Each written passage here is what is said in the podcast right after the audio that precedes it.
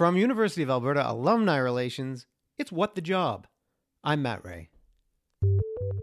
One thing I'd say is volunteerism is a really good way to um, a fulfill your passions in lots of different ways, and to experiment in finding out what you're interested in. Right, like you you do it, figure out what you just do what you love. Like volunteerism is an opportunity to just find cool stuff, meet cool people, and do cool things. My guest this episode is Rakhi Pancholi. Rakhi is the recently elected MLA for Edmonton Whitemud. We talk about her seemingly conventional career path from poli sci grad to lawyer to politician, and the actual unconventional path she took to get there. What the Job is made possible with the support of our affinity partner, TD Insurance. Did you know that through the TD Insurance Meloche Monnex program, University of Alberta alumni are entitled to preferred rates on car, home, condo, and renter's insurance? Save even more by bundling your car and home insurance. To learn more about how you can save, please visit tdinsurance.com slash ualberta alumni. So what's your name and what's your job? So my name is Rakhi Pancholi, and I am now the MLA for Edmonton Whitemud. And what does an MLA do? What's like the daily day to day in the life of an MLA? So I think I'm actually just learning what the day to day is, and what I'm actually quickly discovering is that day to day is not predictable and it's not the same. So um, I actually, you know, we were elected on April 16th was election day, and I had thought very hard about everything I'd done up until that night, and then that night happened, and I was thrilled to be elected. And the next day, I kind of woke up and was like okay, so what now? and I really didn't know what the next steps were. Um, and what I found out, it's actually it's a mix of things. Like I quickly discovered I was going to become a, a like an employer and an office manager. I had to hire staff. I had to figure out where my constituency officer office was going to be. Um, so there's the logistical things, and then of course, uh, very quickly, um, we were told we were going to be uh, in the House, in like legislative assembly, and acting as MLAs. And I thought, oh wow, I need to learn how to do that. So actually, there's orientation and such like for that to like actually learn the rules and the traditions and all the things you have to do. But yeah, it's it's kind of like a fire hose of information that comes right after you get elected. Yeah. I should know for context too that this is May 31st, uh, 2019 That's that we're right. recording, just in case this doesn't come out for a month. and then people are like, what? Yeah. Um, I, to me, it kind of sounds like you would, it's almost like two different careers from campaigning to being the MLA. Is that so? Well, I think an MLA really has like wears a few different hats. So the first is that like you are, essentially are elected to be the representative in your riding, right? So there is the work you need to do to be um, to get your office set up and to make sure constituents who want to reach you uh, can reach you. But then there's the political stuff, right? And then there's the legislative stuff. So the legislative stuff is actually uh, being in the assembly and learning how to debate bills and learning how to pass motions and all of that.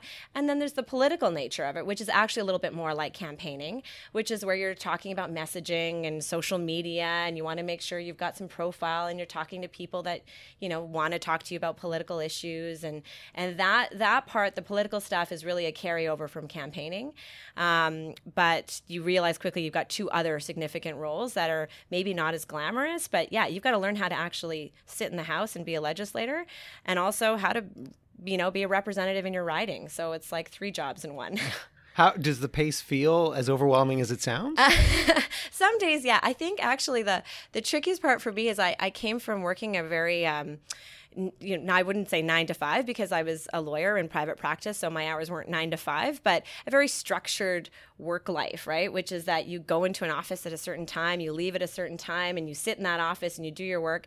Um, and that's what I was used to. Um, and now all of a sudden, it's a very unpredictable, um, like every day is doing a, like a bunch of different types of things, and you're scheduling meetings in, and you're traveling to meet people, and so it's just not a I wake up and I have to be in the office by eight thirty, and I get to leave at four thirty or five.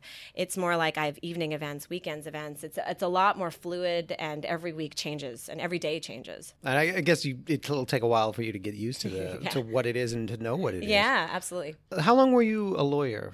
So I practiced law for 13 years. 13 long years. all, all in Alberta? Yeah, well, pretty much. So I actually um, attended law school at University of Toronto, and um, so I articled uh, in Toronto on a Bay Street corporate commercial firm, a big firm, um, and then uh, got called to the bar in Ontario, but decided that uh, I was going to move back to Edmonton, which is home, and uh, practice here. So the bulk of my practice since being called to the bar has been in Edmonton. And do you find that there are similarities between being a lawyer? and being an MLA so far?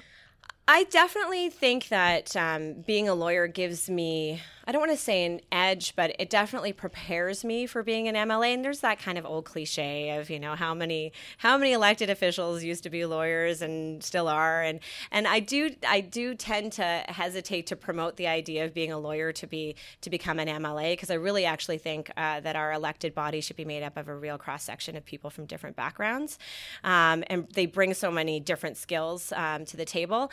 I do think that being a lawyer helped me prepare because obviously a lot of uh, being an MLA is being able to to talk on your feet, um, be comfortable uh, expressing your views.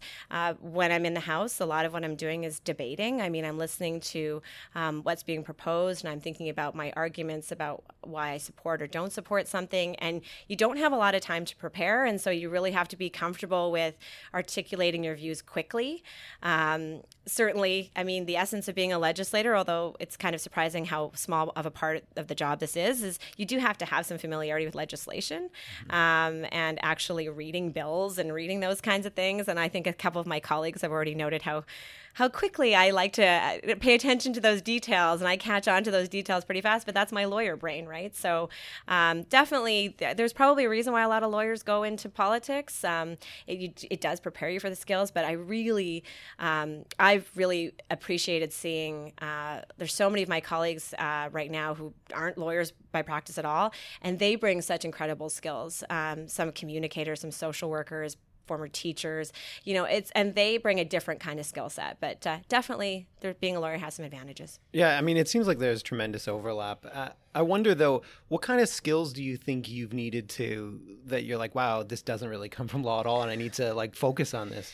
Um so you know actually so one of the things about being a lawyer that's actually made it challenging to be uh, is is that ability to um, let go of the need to know everything inside and out. Like lawyers tend to be detail oriented no surprise to anybody. And so i you know i have this tendency to want to be able to like i can't speak to something until i have all the information and i've read all the documents and i know it inside and out and that's the only way i'm going to then get up and talk to it. And that's not the nature of mm being in the House for sure as an opposition MLA, you don't have time to prepare. And so you have to be able to stand up and talk even if you don't know it inside and out. Um, and I think, of course, as lawyers, we tend to be linear thinkers. And I don't actually think that politics and issues that directly affect people are always going to be linear, and um, you have to let go of some of that a little bit. So, um, you know, there are definitely times where um, I've I've been challenged in terms of my tendency to fall back on my Type A uh, lawyer qualities and be like, okay, gotta let that go and just do it. But uh, I think I, I, am often amazed. I think that. Uh, I, I don't know how politicians who are not naturally extroverts um, can do this work because, mm. you know, door knocking in particular when you're campaigning, which isn't just the four week period, you start doing that a long time before that. And a lot of people do it even for like a year before that. I mean, you're basically going up to strangers multiple times a day, an hour, just uh, talking to them. And if you're not comfortable doing that, I can only imagine how emotionally exhausting and mentally exhausting that is. So um, I don't know. There's lots of introverted lawyers. There's lots of introverts who do go into politics, but I can imagine that's particularly challenging. Yeah, I was, was going to ask, have you met many other politicians who are introverts? I can I, I think what I'd say is I can tell that it's it's more of a struggle for some people mm-hmm. than others, right? Um, you can tell that the act of doing that is a little bit more exhausting for some people, and they still and for that I think for them to do it is actually even more incredible, right? Mm-hmm. Because they're overcoming that. Whereas I have to say, like I am a natural extrovert. I like talking to people, and even I get exhausted by it, right? And I my poor husband at the end of the day after door knocking for hours, he'd be like, "So how was your day?" And I'd be like, "I just don't want to talk. Can we just not talk for a while?" Um, and so I have met some some people who I don't think they would self label as introverts, but I can tell that they're they're working harder to to do what uh, for me is a little bit easier to do. Let's talk a little bit about going into law. We'll mm-hmm. go. So you were at U of A to do political science. Yeah. Did you graduate and go right to law? So it took me a little bit of a path to um, to get to decide on political science. I actually entered at U of A, and, and I thought I was I thought I was going to go to med school. So I was actually in sciences, and the typical first year, you know, undergrad, where you're like, wait, I did this first, you know, a first semester, and I was like, this doesn't feel right. Um, and then I switched to commerce, actually, my second half of my first year, and was still kind of going, I'm not sure what I'm doing here. And uh, so then I actually took a year off. I decided I was like, I need to really decide what my interests are, and uh, I don't want to just keep dabbling in things. And uh, I was finding it frustrating a little bit, so I took a year off. I moved to London, England, with my best friend, and we worked in pubs for a year, and that's what we did. And while I was there, I thought about what I'd taken over the past year that I did actually enjoy, and um, realized that I really liked my history classes. And so I decided, okay, I'm going to come back and I'm going to do switch to a BA and do a history major and poli sci minor. That was the plan took started taking classes and then realized quickly that the poli sci classes were the ones I really just naturally took to. I enjoyed the the the banter like i was sitting around a table in small classes especially where you'd hear some of your you know your other people in the class talking about things. I'm like oh i really disagree with that. I'm like why do i disagree with that? And um, sort of figuring out what my own values and thoughts were. And so i really enjoyed that process. So it actually start to finish took me about six years to complete my undergrad at u of a because i also did part-time because i was working um, worked two jobs for a while there. And then i finished it and i thought well what's what's next? Um, i had a great poli sci professor. I think he only retired recently from U of A, Don Carmichael. He's a great poli sci prof, and he I took a lot of classes with him, and he was pushing hard for me to do my master's in poli sci. Um, and I was thinking about that, and then I sort of I just kind of I wouldn't say on a whim because I don't want to downplay it, but I thought you know what I'm going to try for the LSAT because. I like to debate. I like to argue.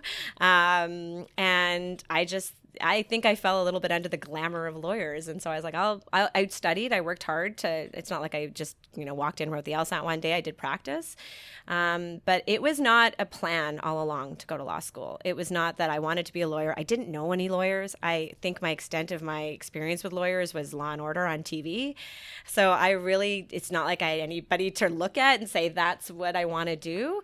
It's just I had this sense of I liked the idea of the law. I liked the idea of pro- having something that would equip me to do something else. Um, I don't even think I went to law school thinking I necessarily wanted to be a lawyer. I think I just thought I, I'm interested, I'm going to do it, and I'm sure I'll get something out of this which will lead me somewhere. Um, and that's the LSAT went well applied to law schools, and I was like, all right, let's go. and then was being a lawyer just like Law and Order? Not at all. In fact, first week of orientation law school, we went out for we were broken into small groups. We went out to orientation dinners with pro- professors, and I think they must have all like agreed to this. They all said it at our dinners. Just so you know, being a lawyer is nothing like Law and Order, and everybody was like, oh. Um, no, it was not at all. And in fact, I didn't do any litigation, which is really what law, you know law and order is. So no, not at all, not at all. and did you? I want when you were doing poli sci. Yeah. Did you think to yourself maybe I'll be a politician someday? Um, well, during my undergrad in poli sci, actually, probably a pivotal thing that got me onto politics, other than the obvious of talking about political science, is um, probably about my third or fourth year of uh, my poli sci degree. I wanted to. I'd been working in restaurants, you know, I'd been working a lot in there, but I wanted to have something, I guess, a little bit what I thought would be more professional on my resume. So I actually heard through the grapevine that my local MLA was looking for a summer student. Um, and so, sort of on a whim, I, I, decided I was like, you know what, maybe I should apply for that. I'm doing a poli sci degree, seems to make sense. I didn't really know much about my local MLA, but I. Um, yeah, I applied for this the summer student position, and thus began a mentorship relationship that uh, to this day I just got an email just last week from her, and this is MLA Laurie Blakeman, who was the um, MLA for Edmonton Centre for quite some time. Um, she had just won her second election when I um, when I joined her office, um, and here I saw a very uh, committed, passionate, uh, articulate woman in politics. Um, I saw that she believed very strongly in what she was doing, and she had a platform by which to convey her her thoughts and views. Um, we had a working relationship for a couple years, um, and then it became more of a you know a mentor, a friendship actually. Um, so I think that's where I got my first sort of taste of true politics was watching her and working in her office. And later, I uh, I decided to. Well, she asked me to um, chair two of her campaigns.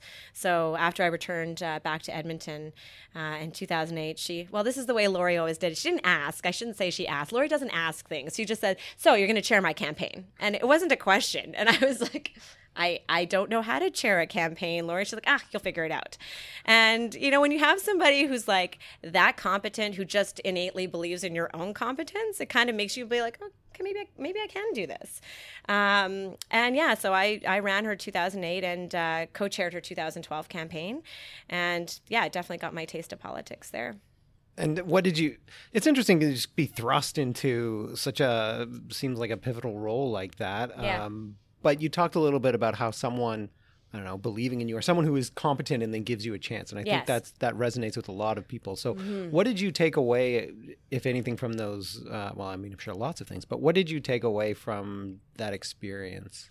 Um, so you know, I actually feel like Laurie was just the first person in my life who was like that, who was somebody, and it goes to, uh, you know, you really don't know who you're going to meet and who's going to change your life and really shape your life in certain ways.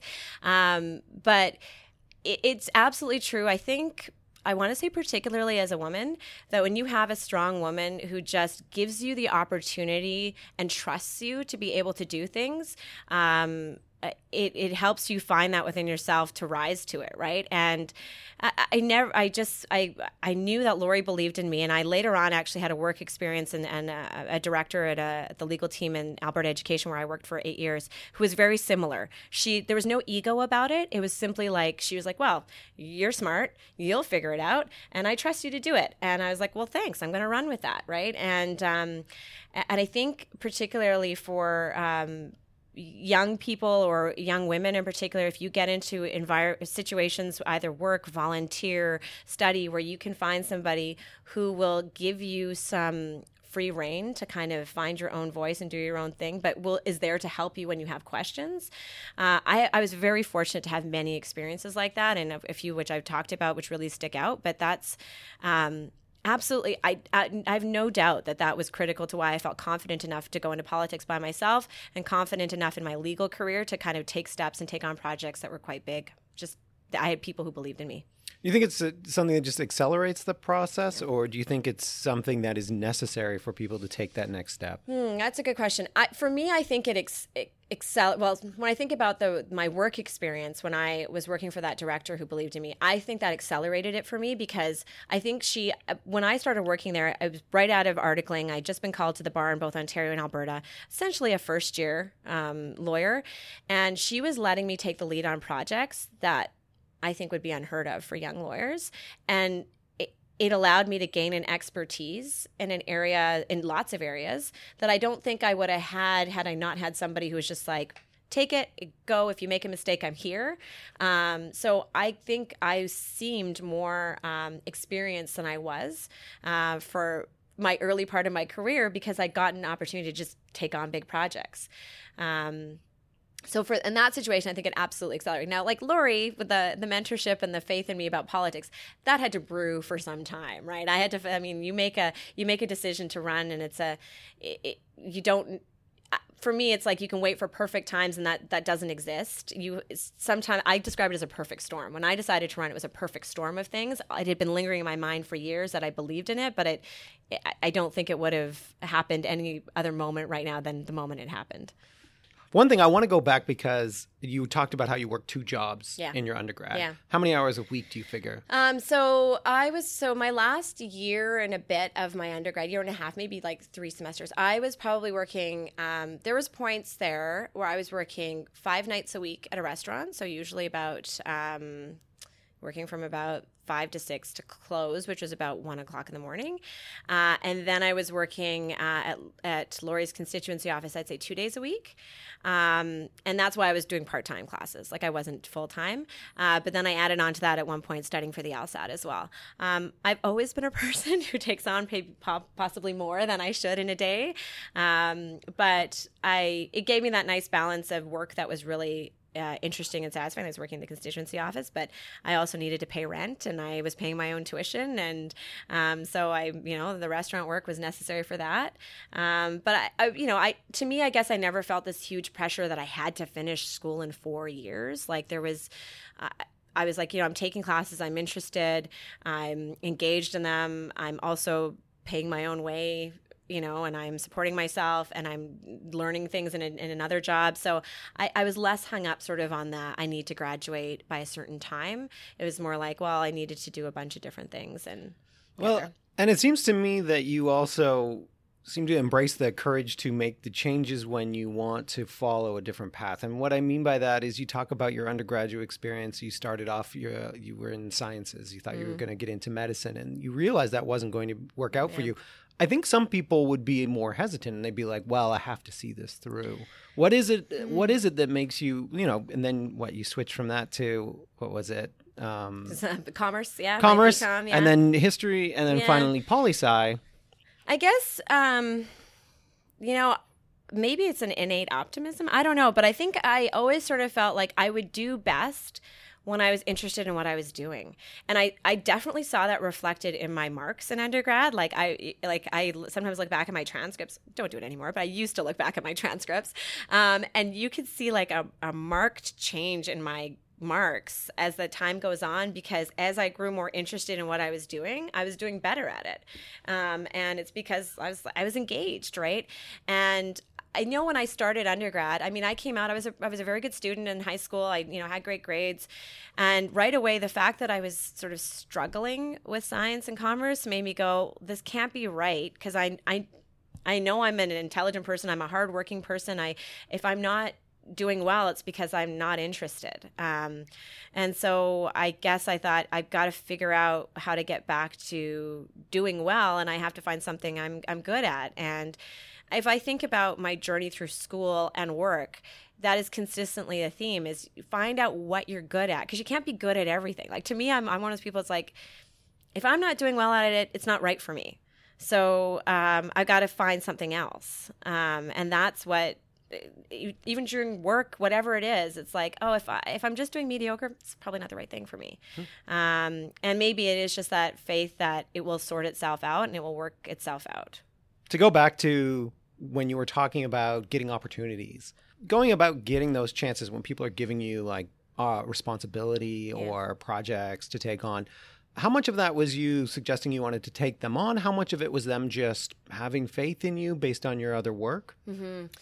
Well, I think sometimes the uh, the I guess confidence of being younger sometimes that I felt was I was I was probably throwing my hand up for things that I probably wasn't qualified for, but I was like, yeah, I'll try that. And it was like, and then to have somebody who was actually reciprocating and saying, okay, go ahead.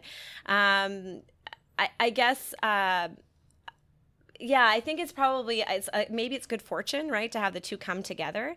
I am somebody who is um, okay with a little bit of um, uncertainty or okay with a learning curve, which is clearly what's happening to me right now. Um, and uh, because I, I guess maybe I just have this confidence that I'll, I'll figure it out. And if I don't, it's not the right thing for me. And um, so I do think I threw up my hand quite a bit and said, like, you know, it's particularly work situation. My first, you know, um, long term job at Alberta Education, the legal team there, I definitely was at the very from the very beginning saying, "Well, I'll try that, or I'll do that, or do you need somebody on that? I can help out with that." Um, and because uh, I don't like being bored, mm. I like I'm somebody who hates being bored, and I can so tell. so uh, to just wait for things to come is boring, and so I yeah I think I just stepped forward and and said I'll I'll try it, and um, luckily had people who were saying, "Okay, I mm-hmm. trust you to do it." Sort of making yourself available. Yeah. Uh, and then the opportunities come. Yeah. Uh, I want to talk a little bit about being a lawyer Mm-hmm. and your time there and what you learned, and then when you decided and how you decided to sort of leave law and try and Mm. try out politics. Um, so here's what I say. I feel like I've maybe, you know, I've talked about how you find your passion or you find things you're interested in and you do it. And if you don't, you move on. One of the things, though, I discovered. Uh, you know, when you come out of law school, I was one of those people who was like, I'm going to go to law school and change the world, right? The cliche law student. That was definitely me. And then I went to like the biggest corporate commercial law firm in Toronto and went to a super corporate law school. And I was like, wait, how am I changing the world here? And I do, I do definitely like, I don't want to you know, make it seem like I was super knowledgeable about what I was going to do because I feel like I went through most of law school and at least the articling year very confused about what I wanted to do um, because I felt, you know, I kind of went to this big fancy law school. Um, there was people there who seemed to be very confident in what they were doing, who knew exactly where they wanted to go, and. Um, I was I flailed for sure. That for like during law school, I look back on those years and those were tough because I was trying to figure out. I'm like, I thought I knew who I was, but then I get here and I'm surrounded by people who are a little different and have different values. And they were going a lot, and not everybody, but a lot of the people there were going to law school because they wanted to go work at a big Bay Street firm, and they come from like a long line of lawyers in their family, made lots of money and I didn't know where to fit in there. And I took all the classes. I applied for the corporate commercial firm because everybody was doing it. And I did it too because I thought, well, I have student loans to pay off. I need a good job. I need to pay those bills off. And I did it. And I just felt felt lost most of it. And during articling in particular, um, I can honestly say, and I hope nobody from my old law firm is listening, but I can honestly say I had no idea what I did that articling. Like honestly, like what the work I was doing. Like I felt like I'd be sitting in rooms with boxes of documents, comparing things and making lists, but I had no concrete idea how what I was doing was part of anything bigger. Um, I didn't even understand how it fit in in the in the specific file I was on. Oftentimes, right? So I was like, I don't know. I've just been given these documents to compare, and I'm doing it. Um, and that was really hard. I didn't, I struggled a lot because I thought this isn't saving the world. I'm not doing anything.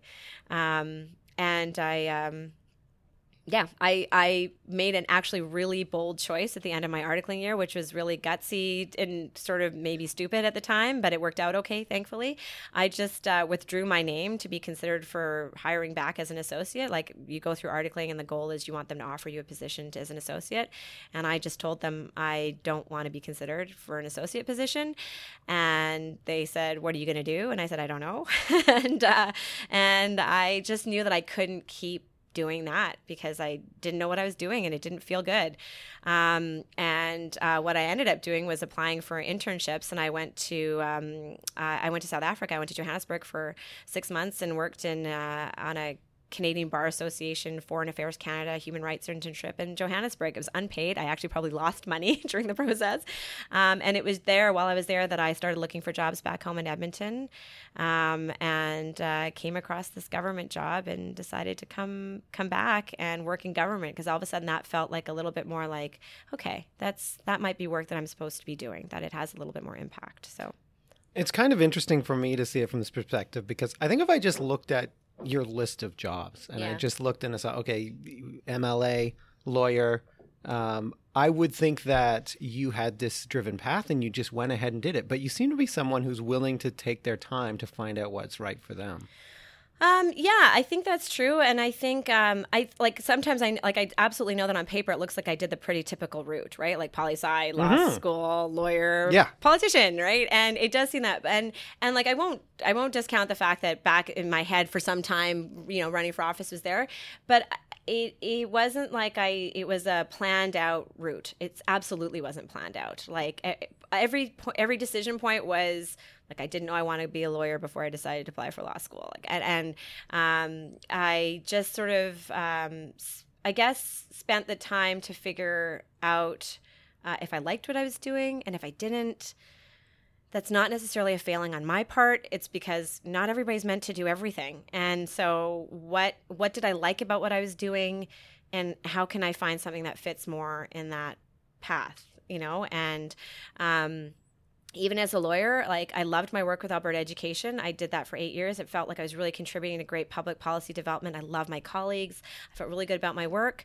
Um, but the conditions of the job started to change and it started to become a real um, really difficult. And so then I made another career change after eight years and decided to go work. Well, not not a huge leap, but I decided to leave government and to work uh, for school boards.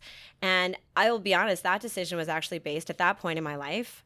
Um, I had just had my first child. I had my son, and I actually made that decision less about the job and more about uh, it was the right move for my family at the time. And and I think it's really important to highlight, especially for uh, young people who want to think about jobs and family and how you balance that. There's going to be times when you might make decisions about a job that isn't about is this going to give me personal growth and the best like is this going to be personally fulfilling in the absolute way I want it to be? Sometimes you're going to make decisions I think about jobs that are right for your family and right for your time of your life. At that time in my life I needed a job that was a little bit more stable that you know, what I was being offered was better salary it was better more time at home with my family and I just had a baby and I thought you know what? Right now that is more important to me. The work might not have been as fulfilling because it wasn't public policy development but I thought you know what this is the right shift to make for me for my family right now. Um, and what i discovered about that is you don't know what doors are going to open up um, from there because um, you know i met a lot of great people doing that work. Maybe the job itself and the work itself wasn't the most fulfilling but i made incredible connections and support which when i got to the point of running for office those people came out big time for me and uh, personally supported me. And so, yeah, I think things. I think you make job changes for a lot of different reasons, and it's okay if they're not always about it's your dream job. You know, I think sometimes you're going to make choices because it's the right thing for you right then.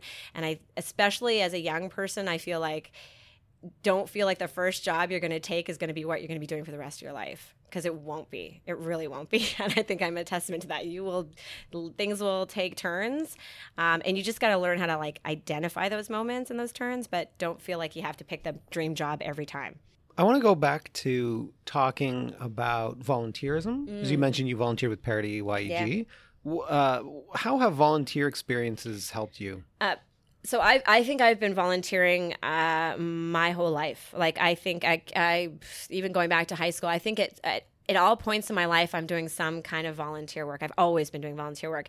And what I actually found, so a couple things. I'd say when you're in school and even when you're working jobs which maybe aren't the dream jobs volunteerism is a way to fulfill your passions a little bit right like i found like you know even when i was doing the job that wasn't the most like fulfilling in terms of work but i was uh, I, for example, I was uh, on the board of directors and was the adoption coordinator for a dog rescue group for uh, for three years, uh, placing a lot of you know rescue dogs in homes, and I loved that. Like it was completely satisfying to be able to do something outside of my own time uh, that was genuinely fulfilling for me. Um, uh, I've yeah I volunteered at legal clinics. I've volunteered. I you know sat with I sat on LEAF Edmonton, which is uh, Women's Legal Education and Action Fund, which is about equality and the Charter of Rights.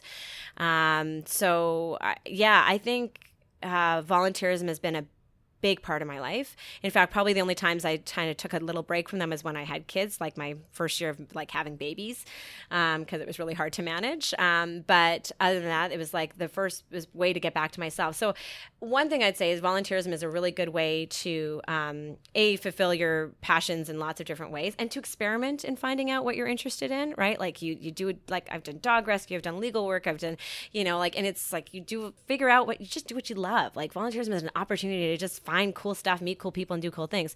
But you also meet people. Um, and again, so many times in the uh, in the work that I was doing or the moments that I needed support, I found that uh, people that I'd volunteered with came out and. Um, they came out to support me because they knew me from my, my volunteer work. Um, I also think that you develop skills from volunteering. You, oh, particularly for campaigning and for particularly for being politically active. Like biggest part of running a campaign is that you are uh, you're managing volunteers right? Mm. You're inspiring volunteers. Like you're asking people to give up their time their money their you know their their energy to come volunteer for you and they might not know you at all. So how do you do that? You've got to motivate them. You've got to make them feel you know rewarded. You've got to make them feel engaged and appreciated. Um, and how did i know how to do that? Well i'd been a volunteer right? And i knew what had worked and what didn't work. Um, so yeah, it's it's a great way to find out what you care about, to meet people, and to develop incredible skills for sure. You talked a lot about changes in your careers. I wonder if there was ever a moment where you felt really stuck. I think I was reaching that point actually. Um, uh, well, I, I, definitely during articling I felt stuck, um, and definitely um, I think around the time that I was, um, uh, you know, just making a decision to run for office, I don't think that I felt necessarily stuck. I think I'm sort of like a, I'm such a big optimist that I'm like, well, even if this isn't the, you know, the ideal thing I want to be doing, here's what's good about it. You know, like I always find like advantages or pluses about it. I'm like, this isn't ideal, but it gives me this and it gives me that, or I'm meeting good people and I'm getting to, you know, maybe take on work I hadn't taken on before, or I'm getting paid better than I was before, right? So those are things that you, I kind of tend to maybe oversell in my mind. And I've got friends who will say, "Oh yeah, that's totally Rakhi." She's always like. I get a bad haircut. I'm like, well, it's not really exactly what I wanted, but I think I'm pretty okay with it. I'm kind of like one of those people. I've always been that way. Um, and then you get out of it, and then you're like, oh, that wasn't that wasn't good. Like, um, I felt that way about articling. I didn't realize how miserable I was in articling until I got out of it. Um, so yeah, I you know maybe I, I, tend to be the person who tries to make the best of bad situations, um, which can lead to like a little bit of, of getting feeling a little stuck. But and it's like now that I'm doing something that I'm incredibly engaged in and feel passionate about, I look back and think, oh, I don't I don't know if that was that was a good time for me. I was not doing this, right? Like, uh, I'm trying not to burn any bridges here by talking bad about any oh, previous no. jobs. but, uh, you know, I was kind of like, yeah, that probably wasn't the right fit for me. Yeah. I think it's time for the old lightning round, brought to you by TD Insurance, our preferred car, home, condo, and renters insurance affinity partner. We're just going to throw these questions at you yeah. and you can answer them. Have you ever been fired? Yes, I have been. Yes, somebody finally has been fired. Yep, I was fired. I worked at uh, Planet Hollywood in Edmonton. Wow. And uh, yeah, it was brief, brief. Well, I worked at Planet Hollywood in London, England, and then they opened one in Edmonton. And I worked here, and I think it was my third month in. I told the manager that I thought I could do a better job than she was doing, Ooh. and she let me go. so I think it was actually insubordination was the uh, was the word used, and I thought, you know what, I can live with that. Planet Hollywood's lost. when you were a kid, what did you want to be when you grew up? Uh, I actually think I wanted to be a writer. I used to love. I was, and, which is funny because I don't necessarily think creativity is my strength. But what I think I was channeling was I like to write long things. Like I like to write for long periods of time, which actually meant I was probably meant to be a lawyer. What's something you wish people knew about your job? My current job as an MLA, uh, it's a lot of fun. you know what? Like I keep almost feeling guilty that I'm having so much fun doing this because you know, I'm fighting really hard and I'm arguing really hard about things that are really near and dear to people. But it's really fun to get up there and really go at it and say like I get to actually say things that I really believe, which I like for a lawyer. I spent 13 years trying to like couch it in proper legal terms, and I'm like, you know what? I'm just gonna get up and say what I think. And it's funny because you kind of have to be careful because it's politics. You don't want to say anything that's gonna get you in hot water, but at the same time, I'm having I'm having a lot of fun. What do you think you'd be doing if you weren't in this job? Still a lawyer, I assume? Still a lawyer. Still a lawyer. Yeah, I can't see where I would have shifted at any time soon. So, yeah, probably still a lawyer. If you could go back in time and talk to yourself just after graduation, mm. do you have any advice you'd give yourself? So, just after graduation from my undergrad, I think I took myself too seriously in terms of law school. I absolutely think that I really had the sense that I had to do something really important right away. I actually, if I could have done it a little differently, I would have taken some time off between going between graduating and um, going to law school.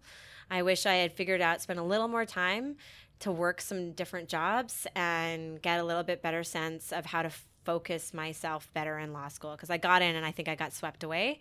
So I think I tell myself just chill out. You don't have to do it all right now. Take a little time. That's excellent. yeah. Thank you so much Thank for doing you. this show I with me. Appreciate it. This is fun. Thank Good you. luck with your time in office. Thank you. Thanks. Thanks everyone for checking out this episode of What the Job. Special thanks to our guest Rakhi Pancholi. And if you're looking for a way to share career resources with other U of A mm-hmm. alumni, try out Switchboard at uab.ca/sboard. It's free to use and a great tool no matter where you are in your career journey. For What the Job, I'm Matt Ray. Thanks for listening.